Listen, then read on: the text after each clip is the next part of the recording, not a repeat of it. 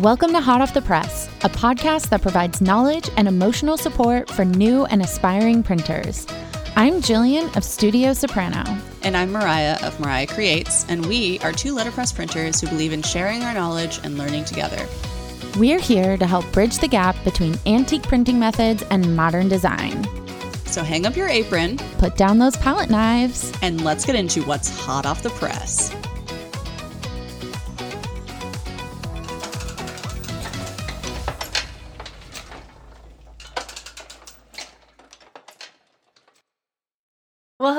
Friends, and welcome back to Hot Off the Press. I'm Jillian of Studio Soprano, and I am here with the always lovely Mariah of Mariah Creates.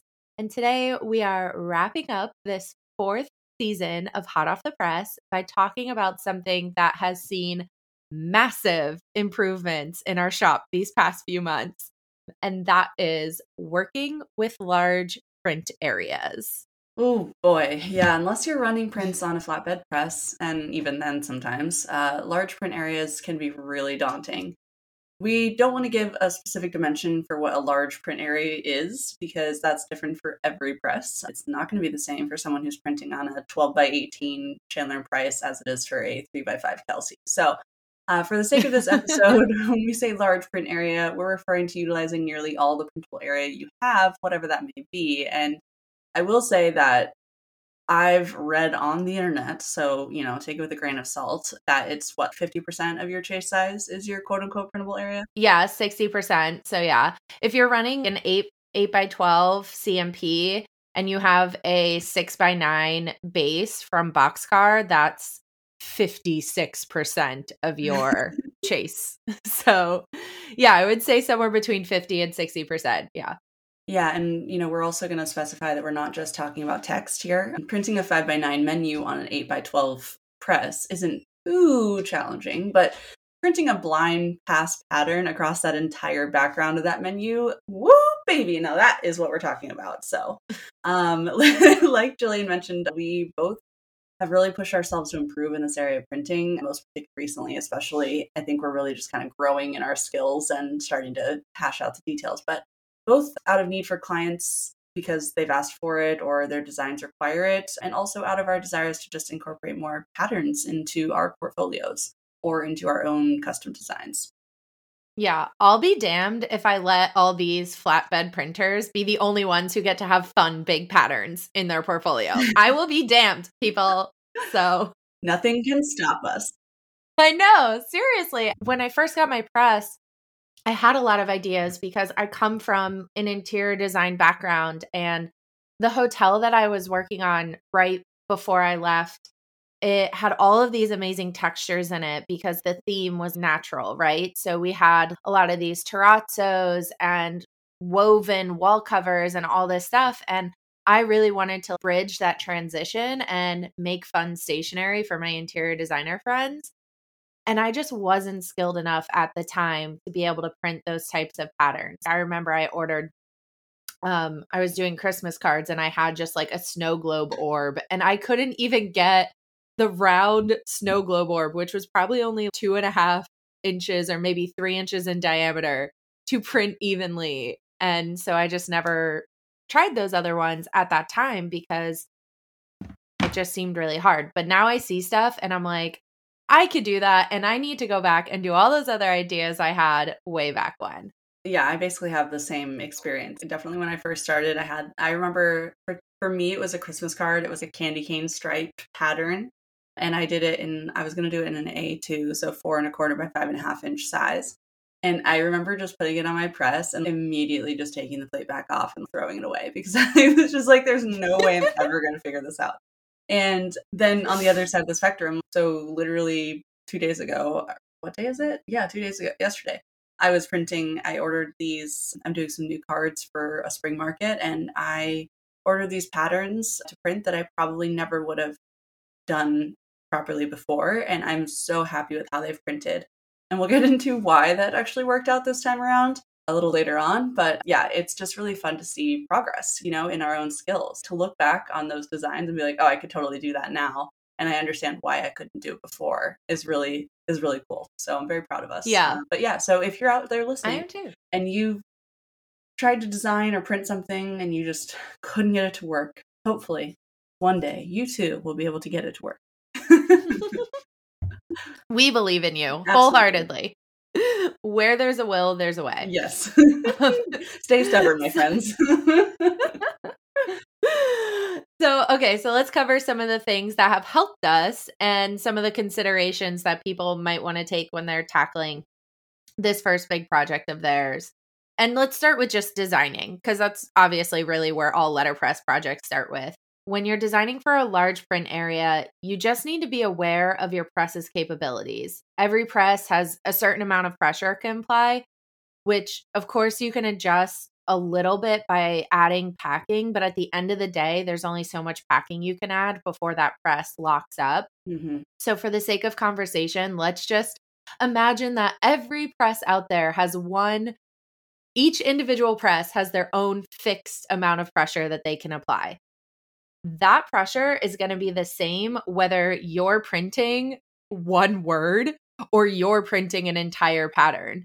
And the distribution of how that pressure is applied. So that one word is going to bite into your paper because it's just one little word.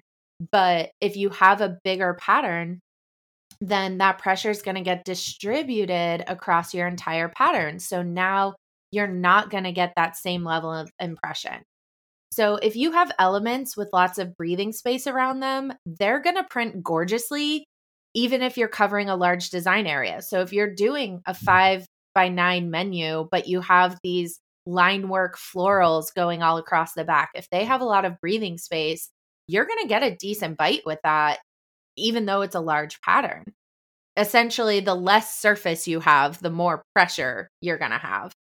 So that means if you don't have a lot of breathing space and everything is really, you know, packed in, it's not going to bite into the paper, but those still can be printed. It's just going to look like a kiss print. So the reason I brought up some of the detail work that clients have been sending me is that they want it to be a blind pass. Mm-hmm. And just things with that fine of detail are not going to come out super well as a blind pass. It's honestly just going to all meld together. But now, if we were printing that with a colored ink, you would see all that detail because it would it prints more like a kiss impression and you could slam that kiss impression into the paper but you're not going to get all the peaks and valleys and stuff if you haven't given the paper enough space to like rise up into those so that's my little thing on the science of surface pressure. yeah, and I think I think one of the I think one of the ways we can hopefully illustrate this to those of you who aren't familiar with printing. So for designers, when for an example I'm, I'm thinking of just the other day, I was printing this large pattern on 110 pound cotton cardstock, right? And I had extra packing material, you know, everything was set up. It was a beautiful impression. It was nice and even. It was just enough impression. It was a card, so it doesn't have to be that big. Anyway, so point is, large print area, everything is perfectly set up. I was printing the same color for another design on a different card, same paper, same ink. I haven't changed a single thing. Swap out the plates for just a simple line of text, and all of a sudden I need to remove most of my packing material because that level yeah. of pressure per area is such a big difference that it literally I need an eighth of an inch less packing material for the same paper, same everything except for the design. So, you know, that little bit of text, all of a sudden it's cracking the paper and going basically all the way through it.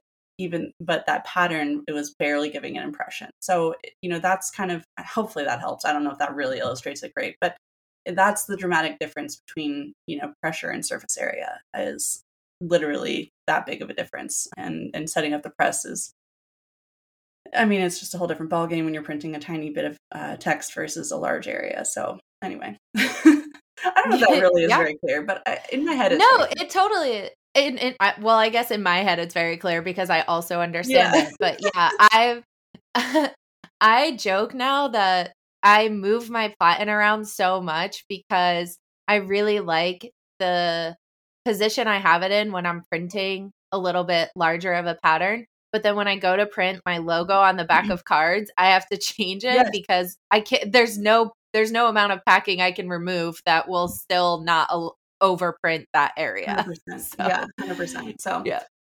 Okay, so other than adjusting, you know, your spacing as far as your design elements and moving those things around, your line widths can also be a really good tool to experiment with. So, obviously, you have to keep in mind your plate maker's specifications. There's a minimum line width you have to work with, but if you have, you know, a tighter print area and maybe maybe you can make those lines a little bit thinner and that may help you still get that nice crisp impression in a larger design. And don't forget to add some bleed if you plan for this pattern to run off the edge of the page. If your pattern features more than one color, it's always smart to give yourself some registration marks to make sure everything will line up perfectly. And the last design kind of element I want to mention is splitting up your artwork. This is almost exclusively something to be done in the design phase for a few reasons. It's very rare that you can do this, make this decision when you're already in production. It has been done, but I have definitely do done not it. recommend. Yeah, if you're aiming for full bleed florals in the corners, let's say your florals bleed off the top, top and right, and bottom and left, right? So you have those opposite corners. Well, can you divide that into two passes? Mm? Could be a good option to Yeah. consider. It's definitely something that you're going to be, if you're printing this design, it's something that you're going to be kind of, you need to be ready to look out for ink coverage and color.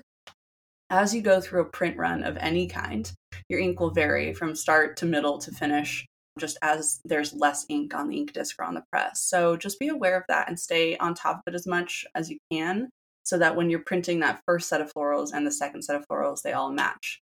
If you were to just continue printing from top to bottom and not add more ink to your disc, they are going to look like two different colors. So, you know, if you are, you know, if you feel confident in that, or if you're just really ready to pay attention, that can be awesome. It also, I think, works really well when you're talking about a blind pass because, or really light colors, because, you know, there's going to be less variance. It's going to be less noticeable to the visual, to the naked eye. But with like dark colors or really vibrant colors, it's going to be very difficult to get those to match. But it is doable. So that's a fun option to consider.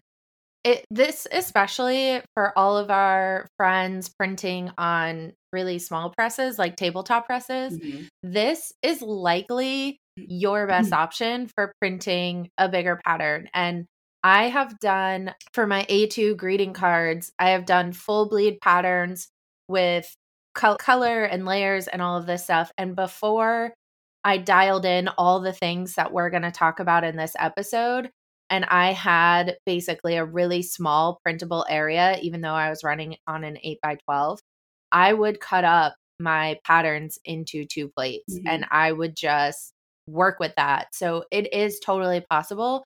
Black is always your best friend if you're doing that. It's no ink or black ink is kind of your best friend. Colors, sort of any range of colors, can be a little precarious, but you can also design it in such a way where even if the color is slightly off, maybe it starts to look like an ombre then. Is the whole concept of designing for letterpress is knowing your parameters and knowing what this process is and making smart choices regarding that process. So if you are going to split up your plates, you could say to yourself, okay, this is actually it's fine if it's slightly different from top to bottom. Maybe I even want that. Maybe I even want to run them opposite, you know, the the heavier inked ones will go when the press is Yeah. down with lower ink Yeah. and now you have this cool two-toned or ombre effect. Yeah, and didn't you also do one where you just printed the same color a second pass and it was a third color? Or is that not really relevant? Yeah, no, I did do that. And a part of that also was I wasn't getting good ink coverage. Yeah. And so I just took the same color and I did it twice. And then there was another one where I cut out some of the elements. I literally diced up Yeah. a plate so that some of the let's say it was a fruit pattern some of the strawberries were a slightly lighter pink than the other strawberries but all of that was the same plate Yeah. i just cut some of it out Paper mache, yeah. I will say Yeah. also on kind of the same note, you could also consider instead of making your design one color, one plate, what about Mhm. splitting that design into more colors? If you have, uh, let's say it's just a simple flower pattern, it's a little daisy with a little center. It could just be one pattern and it's just a daisy and a blind impression. But what if you split that into two and the centers are now going to be a really light yellow or something? Boom, you automatically have divided your printable area. So Um, this is, I think, the one time where printing multiple colors could be a huge advantage. it totally is. Yes. Every single time I do a pattern for better mail or anything, I am always looking for a way of how can I divide this. And at the end of the day, I do usually want to shoot myself because I'm like, oh my gosh, I just took this. It's gonna be a nightmare. Yeah. What could what could be a one one and done card into, you know, whatever. Yeah. at the time, I just I didn't have the setup that supported, you know, a really good overall pattern. So I would, you know, even if they were the same thing, they were all strawberries or they were all butterflies, I would take some out to print as a different color mm-hmm. just so that I knew I was reducing the amount of surface area, yeah, increasing that. my ability to get good print coverage. Perfect. Perfection. Yeah. Love it. I love that you brought that up because I totally forgot about that. And it is such an amazing trick.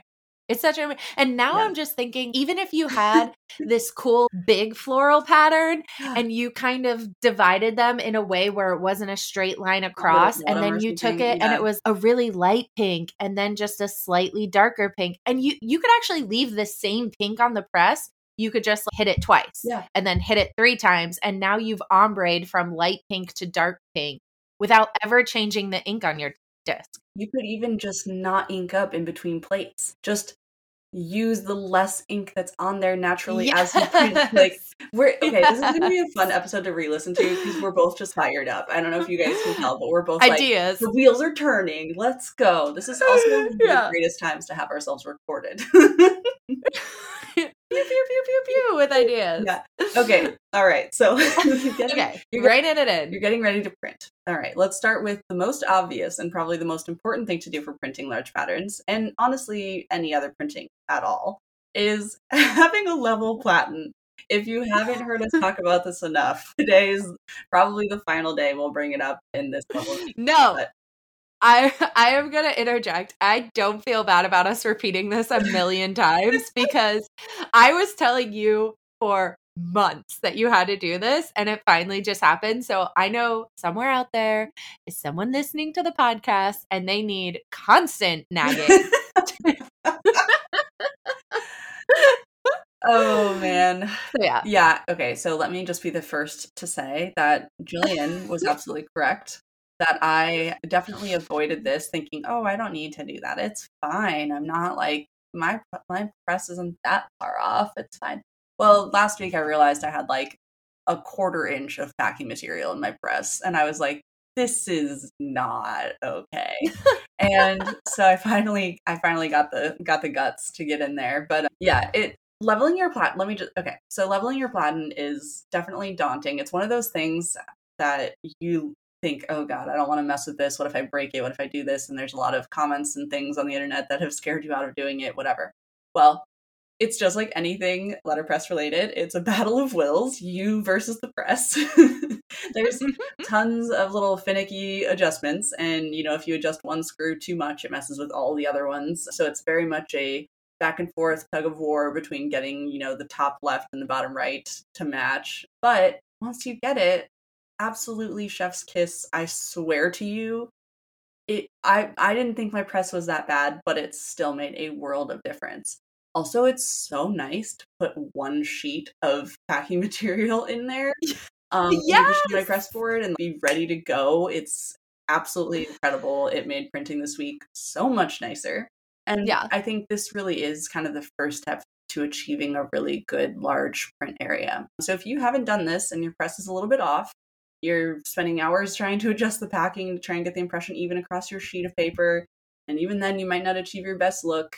You just need to bite the bullet and get in there, level your platen. You won't regret it. Yeah, it's it's worth it. It's worth it. That's all we need to say. yeah, I know that one of the things that was playing in my head was that those pieces of hardware were just too stuck and they were never going to move. And the reality of it is that the press would have to be in very, very bad condition for those parts to never ever move again. And so, if the rest of the press is in good operating condition, almost 100% likely those also just need a little bit of WD-40 and some maybe some manpower. You know what I mean? Yeah, I definitely had to get my husband to help me because I could not get them to budge. But once we got them, I put WD 40 on them, let it sit overnight per Jillian's suggestion. Thank you, Jillian. And, and that was per John's suggestion. Yeah. so just you know, it takes a village, guys. But once you get loose, you're you're gonna have no problem doing it. Um, it was just a matter of like I physically didn't have enough body weight to put it, which like is one of those funny things about our presses. I was so afraid that I would mess something up or break something or whatever. And it's like I literally don't have enough physical body weight to pull the yeah. the the uh, wrench enough to get the screw to loosen. Like yeah, you're more are, likely yeah. gonna break yourself. Exactly, exactly. So Oh, yeah, man. I yeah, I almost broke. I think I mentioned this on our leveling button, but I have already broken my sternum once in life, so I'm constantly afraid of doing it. And I freaking hit my sternum off the throw off lever when I was doing something stupid trying to level my platen. So it is more likely that you'll hurt yourself. So just be cautious. But the funny thing is, is you'll start to notice this now, Mariah, now that you've done it. But so up until doing this process, I've never once needed a wrench really for my for my printing. Never really adjusted anything. There was one um pin that always likes to fall out yeah. of the side of out of the side of my press and Zach figured out a way to really get it in there. So at the most I've only ever needed a hammer to put that sucker back in. But now I actually instead of adjusting my packing, I will adjust my platen first because I know that the platen isn't going to change through the print run, whereas the packing may condense, it may just not be enough support. So, especially since we're talking about large print areas, when I'm going from something really small, like an RSVP card that's just text and lines, to something that's big, like the back of a five by seven that has clouds printed all over mm. it, um, I will adjust my platen in between those. And I never thought that would be the case, but now it makes sense why a lot of presses have a little slot that a wrench goes into because it's something you probably do regularly for these old machines that don't have any other sort of automatic calibration. Yeah. You know what I mean? There's so much calibrating you do on a windmill. And for me, I was just like, oh, that's because a windmill is fancy. But my press isn't mm. fancy, so I don't need to calibrate it. That's bullshit. God calibrate it. All right. So anyway, that that is our ramble once again about leveling your platen. Yeah. Do it, do we, it, do it. We are gonna start a cult. It's called the Level Platens, and you're all welcome to join us, but you have to level your platen to join we're already kind of there. But uh, we digress. The next thing, so we're back to printing. So the next thing you want to do after you level your platen is to make mm-hmm. sure that your press is set up to give you the best ink coverage. So yeah. large print areas are going to you know make sense right it's going to require a little more ink distribution and your press mm-hmm. um, if your if your press has the ability to have a third roller and you don't typically use it now's the time to do so i for a long time didn't use my third roller and now i always use my th- my third roller. Um, you'll find what you uh, and what's easiest to clean and all that but rollers as they go down your form whatever you're printing they're going to have some ghosting effects from the part of the plate they hit first. So depending on the way your your design is oriented and all of that this could be you know more or less of a problem if you're running your press with light ink and just two rollers, you're likely going to see that ghosting effect more or, you know, somewhere on the plate. You can also play around with your ink level. There's a fine line between over inking and making sure that you're getting enough ink coverage. I do think that, you know, as you get experience, you can kind of hear what too much ink sounds like, but you can definitely see it. I actually took a really good video of this, I'll probably share that when I was inking up my patterns and adding ink to the ink disc just so you could visibly see what too much ink looks like. Um, and, you know, it's also a good time to check that your rails are properly taped. If you notice an area of your pattern that's printing heavier than the others, ink wise, we're not talking impression wise, you might need a little more tape to raise the roller up in that area. I feel like this often happens in the middle of your plate that's where it's easiest to tell that this is not a impression thing because you're not going to you have a large 5 by 7 print area the center mm-hmm. is always going to print the lightest just impression wise it's always going to be you know, it's always going to be the lighter impression area just because of the way surface pressure works. So if Yeah. somehow your center of your plate is getting over inked, then it's definitely your rails. So I think that's kind of a good place to to start troubleshooting that. Yeah, for me, I've noticed that because traditionally the way my press is set up is my base is almost perfectly centered inside my chase. And then I usually put my plates towards the center of that. So when I am printing a smaller piece or my normal size pieces, I don't notice that the top and bottom of my rails are not really paid attention to, right? They're not taped as much. So then when I moved into using the bigger patterns, I was getting really heavy ink either at the top or at the bottom. And I had to adjust my taping there. So it's something to note that it could definitely be your ink and not your packing or your platen. Totally. Yeah, the the ink amount is definitely a big variable when it comes because you definitely I lean into I see this big print area and I automatically want to slather a whole bunch of ink on there, but that's not usually a solution. So Yeah, I do find that I tend to need more ink than my typical prints, or the ghosting gets pretty bad. I think some of my most successful patterns, if you took a magnifying glass to them, you would probably say they're over inked because they get a little bit of that pebbling. Mhm. But I think I would rather a well saturated print with a little bit of pebbling than the too much salty. Yeah. yeah yeah the salty print of an under inked Yeah. pattern What was I just gonna say? Oh, I was just gonna say. So also, when it comes to inking, I feel like I have to ink up my press so much more often.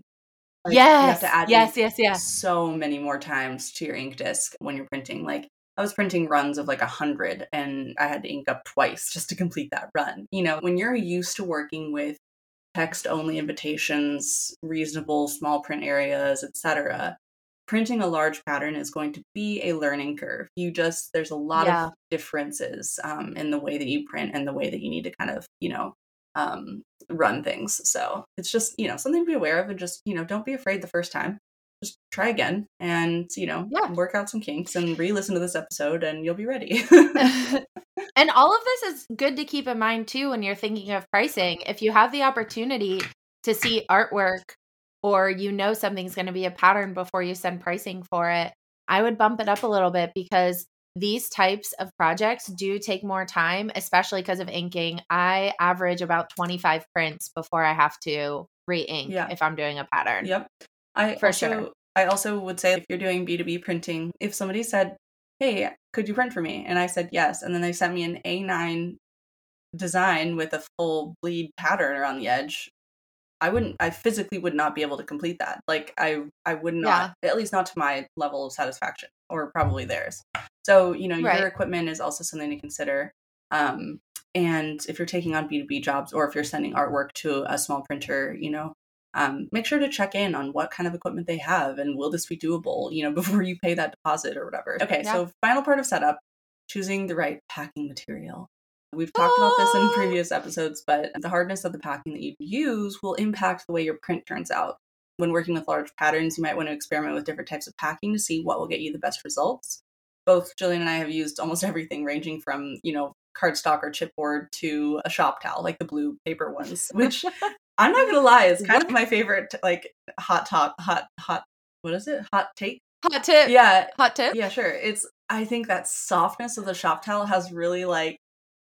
I don't know. I'm not against it. Oh, it it's done wonders It for me. has. Now I have noticed, I have noticed that um if everything's dialed in very well and your ink levels are just absolutely perfect, you can almost pick up the texture of whatever's below, Yeah. especially if you're printing on like 110 pounds. Yeah. So I have noticed that I need to put the shop towel under some other paper Yeah.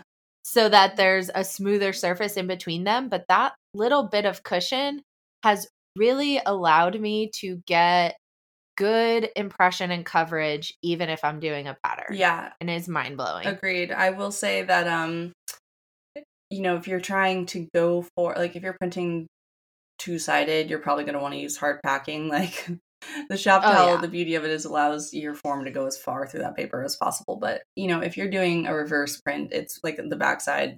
You're probably going to want to work with hard packing. But Yeah. if you're really going for that pillowy impression, you know, we're not afraid to get crafty.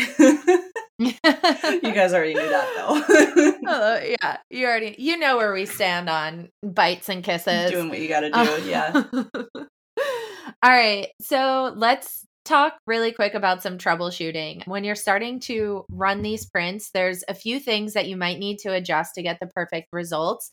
And one of those can actually be something that you might think of last because you've already set everything up. And the last thing you want to do is have to re register and reset up and replace your gauge pins. But to be honest, sometimes just moving where your base is located in your chase is freaking key. These older presses that have been running for over a hundred years, sometimes they have little sweet spots. And I found that it actually saves me more time and I have less of a headache if I just give into the press and I'm just like, okay, Gordy, where do you want this bit? Where do you want me to put this so that I don't have to sit here and finagle between adding packing or taping up rails or whatever? And so I said earlier that traditionally my chase is set up at, or my base is set up at the center of my chase. But if I'm doing a large pattern, I actually push it all the way up and all the way to the right because for some reason the tops of my rails are more even with each other than the bottoms of my rails. And the one side is just slightly different than the other side. So if everything is kind of pushed over to the right, I just get the best inking from it. yeah. So if it's a smaller piece, I have a really good sweet spot in the center of my press. But if I need good ink coverage across a five by seven or anything larger, then I actually want to go in the upper right corner. So your press may have a similar situation or it may not. Gordy could be totally unique, but I highly doubt that. I highly doubt it because I have gotten messages before that are like, Hey, have you noticed inconsistencies with your plate? No. Everything I get from Concord Engraving has been absolutely phenomenal. It is probably inking or platen leveling or where that plate is sitting in your press. Mhm. I'm not going to say that it's impossible for a plate to not be made properly, For sure. but the fact that they run proof prints, I feel goes to show that when you get your plate, it's been checked for quality. Yeah. So I would say that's something to try. And then another thing you can adjust after you're all set up is everything we mentioned above. Even if you have set your platen and felt like you checked your rails and went with your favorite packing, all of that can be adjusted not only when you're going to register your plate and set up the job, but some of it might need to be adjusted afterwards. You might realize that the ink levels that you started out with required more tape, but then as the ink went down, you started to get less and less printing in one area. And now you realize you have too much tape on that part of your rail. So, um, everything at the beginning of a project could be very deceiving because you don't actually know which variable you may have messed up on. Yeah. So, um, you can adjust the platen and the tape and ink levels and all that stuff while the job is going on to make sure that it's staying consistent. What ideally every printer should be doing is once they have their first great print, that stays to the side of you or On top right somewhere where you can yeah, somewhere. right where you can reference it. So as things change you can look back and be like okay something changed and i'm not getting this it doesn't match this anymore. So is it my ink level? Is it this? Is it that? Um yeah.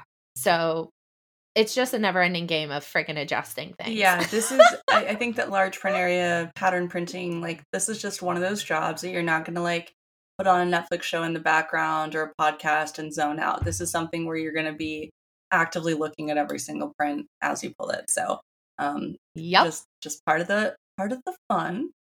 Um, which goes back to it takes more time. Yeah. It absolutely does. These 100%. types of projects will always take you more time. That is something to consider when you're blocking out your day and when you're building out your pricing. absolutely. Um, and then I think the last thing, as far as troubleshooting goes, you know, we've already talked about how we have to get crafty sometimes. Um, but one thing I've mentioned before in other episodes, kind of on other topics, but also relevant here, and this can help you with like when your ink coverage just isn't it, it isn't what you want it to be, then try a different paper. Sometimes I just really want a smooth ink coverage without that saltiness that cotton might give me. So if it's your design or if it's your creation or if you have a client who's really chill and flexible, maybe try printing on cardstock. I feel like, you know, getting even ink coverage over a full page pattern or something that can be is is something that can be really difficult. So, you know, experimenting with other paper types can really come in clutch. Um, this I think is mostly appropriate if you're one not looking for a super intense bite or a pillowy impression per se. Like you'll still get an impression, mm-hmm. um, but you know, just if you're going for that like pillowy look, this is probably not for you.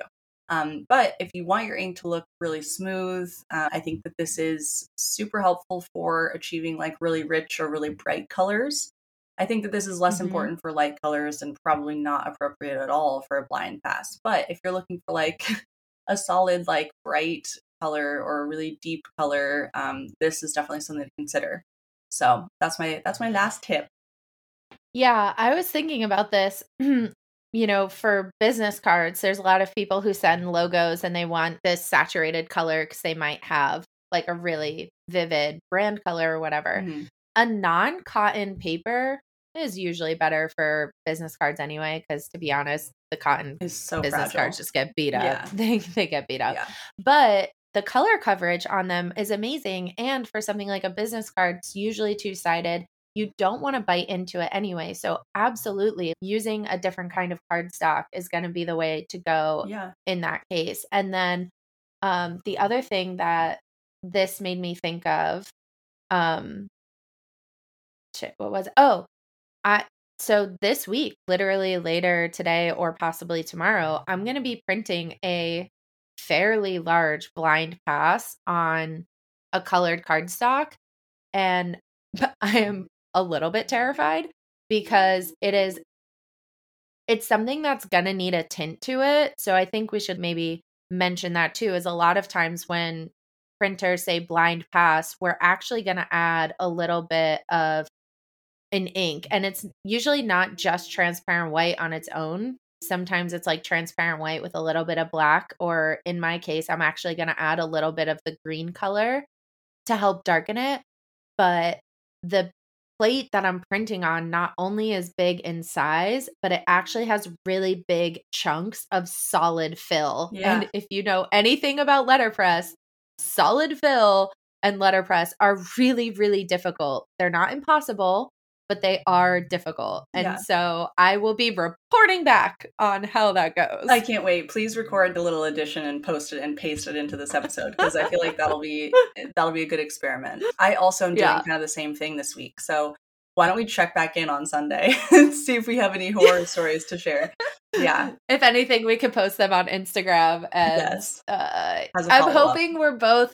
I'm I'm putting it out into the universe that we're both going to be posting very happy success stories. For sure. Well, uh, mine will be fine because mine's for me. It's not for a client. So it's a it's a, a product. So it'll be whatever I want it to be, right? So I can kind of finagle yeah. it however I need to. Yours will be a little more tricky, but I believe in you. I have faith in us and our level platens, and I know that you can do it. Okay, go, so Gordy, go. All right, we've both been doing lots of printing lately, and I know we've run into Yay! a few of these scenarios ourselves. So, um, tell us, Jillian, what large print areas or patterns are hot off your press lately? Okay, so for large print areas, I have had a few projects that I've printed for the amazing Trout Design. If you don't follow Olivia over at Trout Design, you're missing out. Um, her work is just phenomenal. I've actually talked about it on the podcast before, but printing Olivia's work has actually really pushed me to hone this process in because she designs all these beautiful patterns. Sometimes they're just borders, but um they have really fine detail in them and I knew after adjusting my platen and doing a couple better mail prints, I knew I was capable of doing it. And I just think that employing all of the things we talked about here today took me from knowing I can do it to seeing the results and like tears being in my eyes because they came out so good. There was a lot of doubt in my mind whether I'd be able to bite into the paper, but I employed that shop towel trick and fuck yeah, I got that sucker to print with a bite. It looked beautiful. We are both happy. Um, so those have been kind of my big successes for larger patterns because those are usually an A7 or an A7 and a half.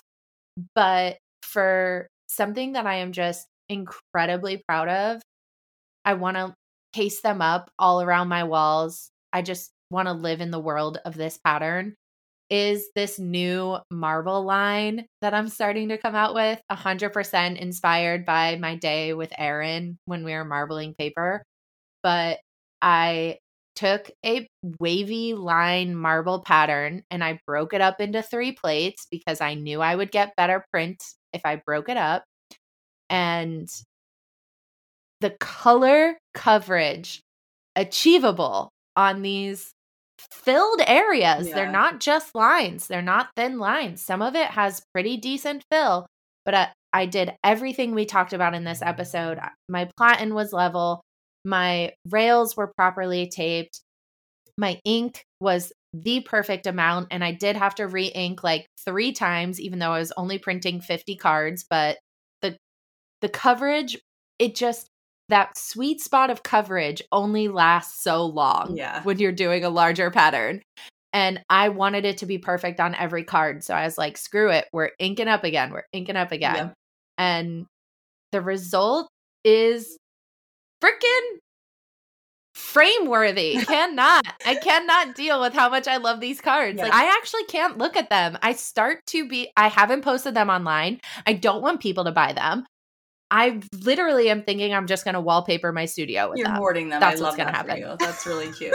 well, I've seen photos and I know that they're awesome, so I can't wait for you to release them into the wild. Uh, but yeah, that is that's really fun. I love when you print something that so, you're just so happy with that you just want to keep it forever and ever. I know, I know. And you know what's also really fun about doing patterns this is you design it as a completed pattern.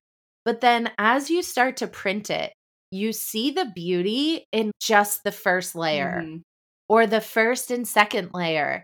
And that's what drove me to realize this needs to not be a one off. I need to do a whole line because not only can I switch up the colors, I can choose to just do two two of the plates and two different plates. And so that's already three or four cards and then incorporating a slightly different version of the marbling, that's three or four more cards. And all of a sudden, with just ordering maybe six plates, you have this massive collection. Yeah.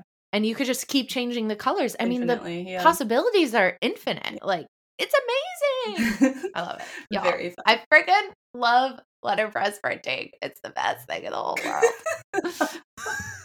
oh, I love it. We all know I will not be saying that tomorrow when I have an eight hour press day. I'll be like, fuck you, Gordy. Yeah, by the time Hate this episode airs, Jillian will be regretting those words. Um Okay, Mariah, I know you have done some really, really cool pattern. I am obsessed with these new cards. Yeah. Obsessed. I, Please tell us. I'm genuinely like so I printed the the pattern, like the background for them, and I designed them to have like a little saying on top of that. And I'm like, do I just leave them plain and just like sell them as note cards instead of like greetings and just like I say you do half and half. I think I think half should be plain. I think I'm going to because I really love how they turned out. So um, yeah. I did I did these four beige patterns. Um, they're kind of like boho patterns, and I'm just so obsessed with how they turned out. I can't get over them. I can't wait to share them in person at the market this weekend, and then they'll be online obviously after that. But um, yeah, I'm super stoked on those, and I think they're going to be a hit. Um, I yeah, so that was after leveling my platen, the first thing I printed, and I can't even I can't even tell you how much of a difference it made to have a level platen for that job. Like I almost wish I had printed it last week so that I could like do a before and after leveling as an experiment for you all. But um, alas, I did not suffer through that. Um, but yeah, they they printed really nicely, and I'm really happy with how they turned out. And it did require some I actually filmed a video um, because I want to share this with the world, but I had to get really creative with my little like registration guides with my little acetate and foam Mhm. tape because I planned these full bleed patterns on final print size cards. so I am so glad you brought this up because this has been like a this has been a thing for me for years. yeah, Is figuring out I we should have talked about this at the top in designing.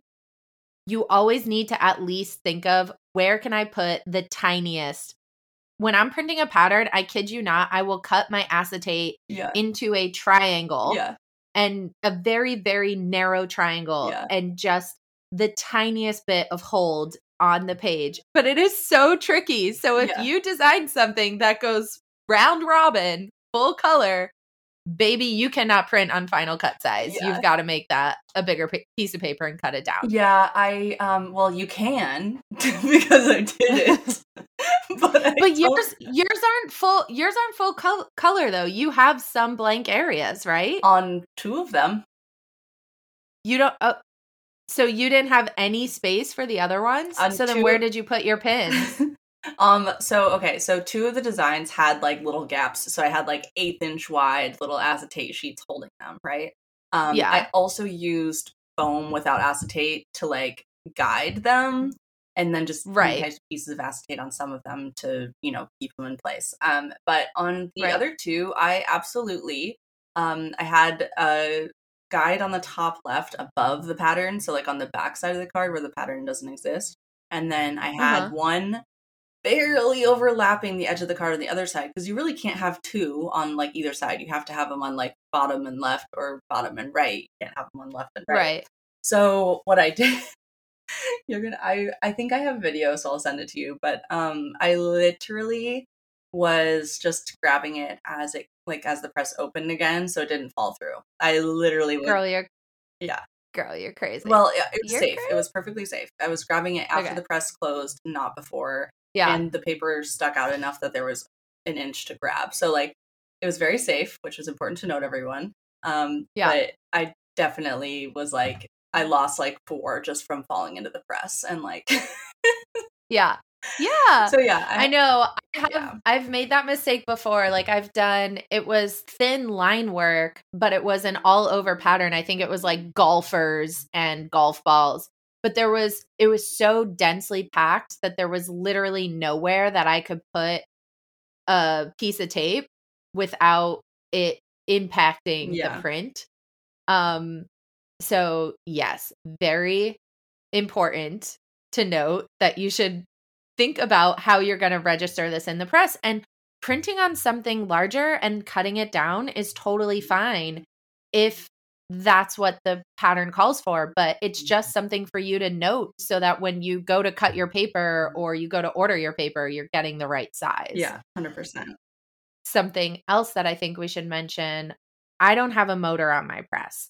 So I actually have to Oh, run yeah. my press a lot slower because I get way, way, way better ink coverage if it's going, if the press is going slower. When it goes really fast, I notice that um, the ink or the print itself kind of looks ghosty. Not necessarily that um there's ghosting on it, like parts of it is missing, but it just doesn't have the same look.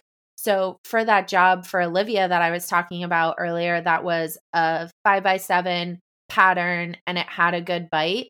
I was actually running the press at an obnoxiously slow pace. And I was thinking to myself, I wonder how this would work if I had a motor. So, did you feel like you were getting really solid ink coverage going at the same speed that you usually run all of your jobs at? Yeah, I mean, I don't think I don't think that ink coverage is affected by the speed, but I would say that when I was printing those uh, cards that I had to grab before they fell, I don't think that I could have done that while also pedaling and and foot powering a press. I think that there's definitely a, a time when there's there's like a pros and cons, right? Like if you're if you're foot treadling your press, you have a lot more. You can slow down and speed up as you need to.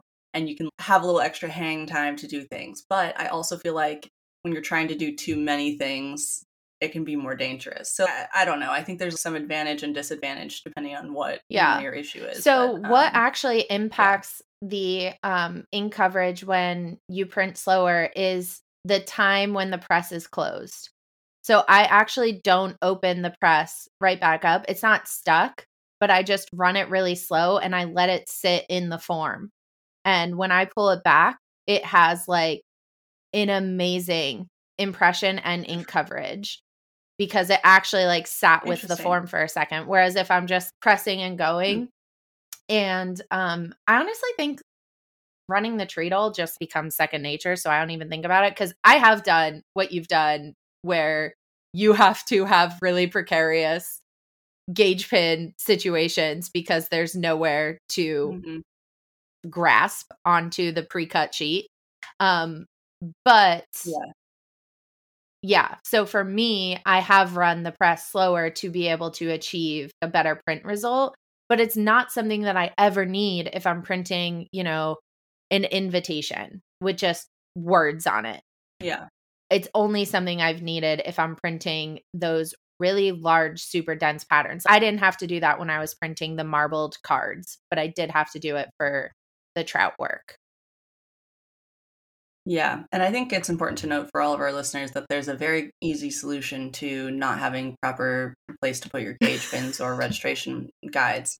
And it's just printing on a not final size, printing on a larger and cutting it down afterwards. We are aware of that. And we are obviously, you know, we understand that concept. It's just that I Yeah. and it's our preference. Um, it it is yeah. my preference. I don't care Yeah. how I have to rig it up. I will always prefer to print on a final cut size because I have a lot of PTSD with cutting things down after the fact and it Yeah. not cutting right. Agreed. Okay. Yeah. Or just cutting a millimeter off and Yeah. ruining everything. Talk to us about your Um, didn't yeah, you print so- some stuff on cardstock recently too? I did, yeah. So this is an invitation that you all won't be seeing for a couple months, but it was a full pattern on the back side and then text on the front side of the invitation. And I, for two reasons, actually did the pattern on cardstock and then duplexed it to cotton paper. So I, first of all, didn't want the pattern to show through on the side with text. So duplexing after printing was kind of the solution for that. It's, I think, really the only surefire way to not get any impression to show through on the other side is to duplex after you print. Um, you could, I probably could have duplexed and then printed the front, but whatever. It was just as easy to print both and then duplex. Um, the other reason I also did cardstock instead of printing that pattern on cotton was because I wanted my ink to be like smooth and even. And it was a really bright kind of green color, uh, green yellowish color. So I really wanted it to be a nice, smooth ink coverage. It was a full, you know, A7 size pattern with bleed. So I had plenty of room to print on a larger sheet and duplex and then cut down. So it turned out really great. I'm super stoked about it. And yeah, I mean the the cardstock did exactly what I wanted. I was my test prints, I literally was I printed a couple on cotton just to the first attempt and I was already thinking in my head I might do cardstock. I had the cardstock on hand ready to go. Um but the first couple test prints, I just I was just nope, I don't want this. I want it to be smooth. I don't care about how much impression I'm going to get. I really my preference was to have smoothing coverage over deep impression. Those were like that was my give and take. So just kind of knowing what I was looking for, I kind of went into it thinking I was going to do that, but I tried it just to see what it turned out like. And I was glad I did. I think it turned out really great and I'm super stoked to share them on social media this summer. Um, the wedding is not the, the event is until June, so you're not going to see it until after that. But yeah, I'm so pumped on how they turned out. And there's also like that suite in general is very exciting for me, and it has a little tiny envelope and some fun little things in it. So, um, yeah, it's it's a good one. But yeah, I the cardstock did exactly what I wanted. It was the perfect ink coverage. Um, you know, I wasn't worried about the impression so much, and then I didn't have any show through. And then because I duplexed cotton to the front for the text and everything, you still get that cottony, pillowy impression. The whole card is super thick. It's it just turned out perfect and i'm i'm really happy with how how yeah. i did all of that that's so. one thing i really yeah. love about this craft is that the more you get into it the more experience you have you're able to make these choices that just really amplify your work and it's just such a beautiful thing that it, it never really feels like you've hit a ceiling or a wall or anything like that. You just you learn so much more about your press and about materials and about your design capabilities and your printing capabilities and you just make these choices that make projects easier and more fun and more impactful and more beautiful and mm-hmm. i mean someone recently popped into our dms and asked us you know do we think you know this is a worthy kind of career path to follow down? And you know for everyone that's you know their own individual journey and story and answer right? Because who knows? Do you have the problem solving capabilities are you patient yeah yeah are you stubborn are you? are you patient are you all these things but i am constantly just overwhelmed with how fulfilling this career can be. Even on days when I'm like, God damn it, I just want to go into a job and clock in and get a paycheck and leave and have my taxes be very easy to do because they're already taken out of my paycheck and all of yeah. that stuff. XYZ. Yeah. It's usually around this time of year that I start questioning myself. Um, but at the end of the day, you know, when I sit down with Zach and we have deep conversations about what I do and how I feel about it, there's truly nothing more fulfilling. And anything else I can even imagine doing doesn't feel as fulfilling as printing because every day is a new freaking journey and so much fun. And just knowing yeah. that you even tested it out for yourself, you were like, okay, let's just run one on card st- or on cotton and see how it goes. You just reaffirmed that you already knew what you thought you knew. I just feel it's yeah. so good. It's so good and I love it. Yeah, it is. It it definitely has been a season of very satisfying print uh, where the work we're creating is coming to life and it's turning out even better than we imagined it or it's working all smoothly and you know eh, we're we're in a season where knock on freaking wood but things are going fairly yeah. well you know and it's like those days when nothing is printing right and you just have to walk away and leave your shop a mess and come back to it tomorrow like those aren't happening right now, but they will happen again. And that's part of the journey. And that's what makes those days when printing goes smoothly so satisfying. So, um, yeah, we've powered through and we're, we're in a good moment right now. And, um, yeah, it's really fun to see. It's, it's, I agree with you though. Like it's been very satisfying lately. Like watching things come to life and being able to tangibly see your prints being, you know, that stack of completed prints getting taller, like it is so satisfying and we're creating some really fun stuff right now and um, I, I have some really wonderful clients who i'm super grateful for and some really fun projects in the work so it's just um yeah it's a good season of getting shit done and it's been really fun yeah so, yeah. yeah. Oh my gosh speaking look, at, us getting all sappy here. Uh, Speaking, Speaking of, sappy, of sappy, y'all, this is yet again another season finale and tears, teardrop. Um, Mariah and I are going to be taking a break to catch up on everything we just mentioned and all the wedding mayhem yeah. going on, and also to start gathering some great research for season five. We want to continue to bring you guys really good letterpress content, and we want to make sure that our episodes are helping to serve you. We have heard from some of our listeners, and it is just, it's so freaking heartwarming to see people tagging us in their platen leveling posts and showing their showing off their results or DMing us or commenting on our live videos and mentioning that they're listening from a different part of the world. And they don't even like it's so heartwarming. And y'all we freaking love it because letterpress can feel really lonely depending on where you are and how you're starting.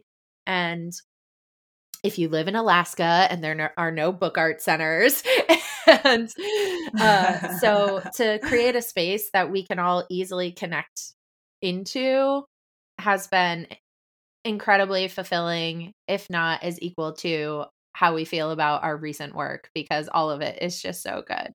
Um, yeah. But we really look forward yeah. to bringing you some great stuff. We'll be back over the summer Um, we've already been talking to our BFF Shelly from Concord Engraving about halftone plate making because yeah, so that's that's coming. that is definitely coming soon.